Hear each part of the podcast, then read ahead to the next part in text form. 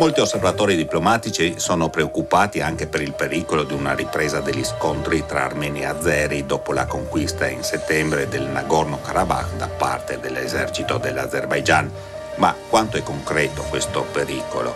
Ci risponde Giorgio Comai, analista dell'Osservatorio Balcani e Caucaso. Sì, l'Azerbaigian ha effettuato questa azione militare rapida che effettivamente ha portato a uno svuotamento della regione, una dinamica che ha tutti gli effetti appunto della pulizia etnica, quindi l'intera popolazione armena del Nagorno-Karabakh, circa 120.000 persone fino a pochi mesi fa, ha abbandonato la regione, per la maggior parte si ritrova ora a vivere in Armenia. Quindi da questo punto di vista in queste aree sono rimaste adesso forse decine, al massimo poco più di un centinaio di persone, dalle più di 100.000 che vi erano fino a pochi mesi fa.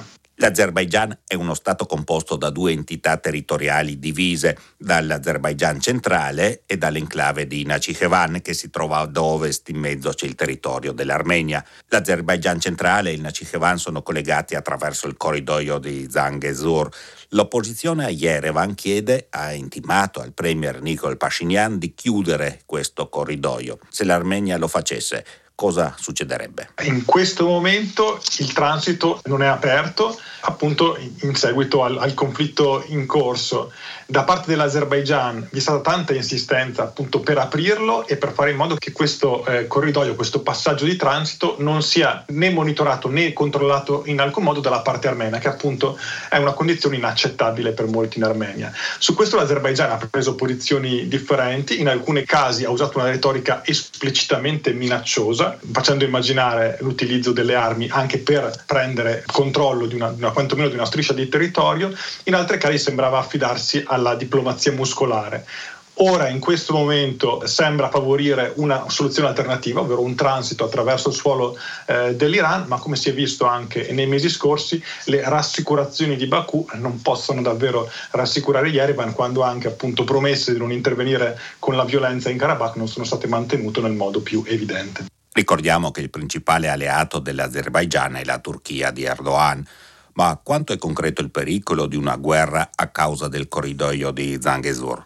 Dal punto di vista del calcolo costi-benefici sembra non vi sia alcun motivo da parte di Baku di iniziare una nuova guerra in questa fase, in cui può tenere tutto quello a cui ragionevolmente può ambire attraverso il sostegno forte della Turchia e una buona dose di diplomazia muscolare.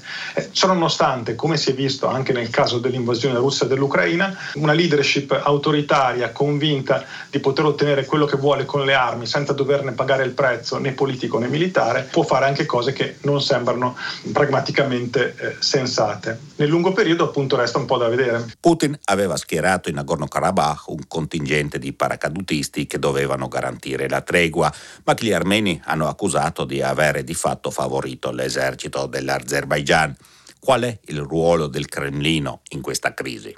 Nelle fasi iniziali sembra che Mosca fosse convinta di poter davvero inserire i propri peacekeeper in quest'area in modo stabile per il lungo periodo, e quindi effettivamente queste forze russe avrebbero aiutato la popolazione locale anche in una serie di questioni, insomma, per la gestione degli affari quotidiani, ben oltre quello che era il loro mandato. Con il passare del tempo e soprattutto a partire dall'invasione russa dell'Ucraina, la Russia ha dimostrato di non poter più rispettare quello che erano i propri impegni. In particolare aveva sottoscritto di pugno Putin l'impegno a garantire il libero transito tra il Nagorno-Karabakh e l'Armenia, mentre quando l'Azerbaigian ha deciso di chiudere questa linea di passaggio a Lachin, le forze di pace russe sono rimaste a guardare, e questo è andato avanti appunto in tutti i mesi successivi ed è parte del contesto più ampio in cui l'Armenia guarda con sempre meno fiducia alla Russia, che appunto ha dimostrato di non essere l'alleato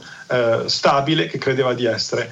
Quindi da parte di Mosca vi era l'intenzione di riportare, di avere un ruolo importante in Caucaso del Sud, ma proprio per il suo impegno militare in altri contesti dimostra di non essere più quell'attore capace di intervenire in modo decisivo e ineluttabile per difendere i propri interessi, e quindi si ritrova ad avere un ruolo strutturalmente ridotto nella regione nel lungo periodo, anche perché altri attori, in primo luogo la Turchia, può, come dire, contribuire in modo diretto alla sicurezza dei propri alleati in un modo che Mosca in questo momento non è in grado di fare.